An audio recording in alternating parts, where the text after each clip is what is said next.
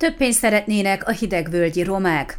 A többnyire romák lakta Hidegvölgy utcában élő családfők többsége utcaseprőként dolgozik. Marosvásárhelyen az elmúlt évben háromszor változott meg az utcai tisztasági szolgáltatást végző cég, így hányattatottnak mondható az alkalmazottak helyzete. Míg három évvel ezelőtt 250-en sepregettek, jelenleg ezt a szolgáltatást 132-en végzi. Kedden délután fél százan az utcára vonultak a köztisztasági cég alkalmazottai közül, és azt követelték a prefektustól, illetve a polgármestertől, hogy járjon közbe az érdekükben. A dolgozók azt állítják, hogy a kolozsvári cég nagyobb fizetéseket ígért nekik, mint amennyit jelenleg kapnak, és nekik nem elég a minimálbér.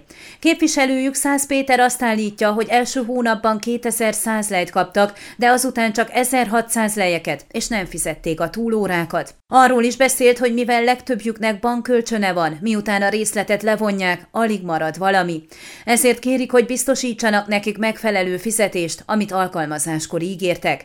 Ellenkező esetben beszüntetik a munkát. Katalin Saguna, a köztisztasági cég képviselője szerint a fő gondot az okozza, hogy alkalmazottaik nagy részének több kölcsöne is van, és a kényszer végrehajtók lefoglalják jövedelmük jelentős részét.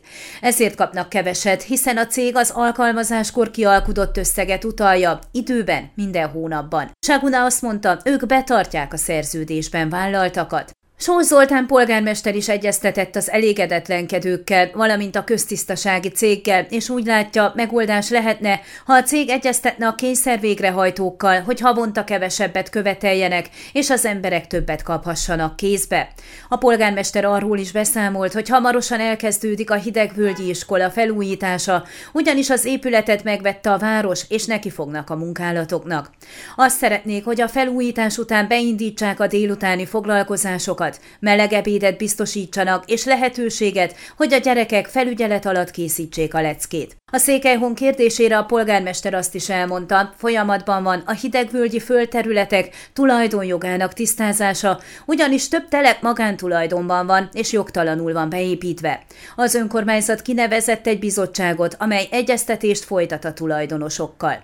Sós Zoltán szerint a földterületeket már idén meg szeretné vásárolni a város, hiszen amíg nincs a város tulajdonában, addig ott nem lehet közművesíteni, sem szociális lakásokat építetni. Ön a Székelyhon aktuális podcastjét hallgatta. Amennyiben nem akar lemaradni a régió életéről a jövőben sem, akkor iratkozzon fel a csatornára, vagy keresse podcast műsorainkat a székelyhon.pro portálon.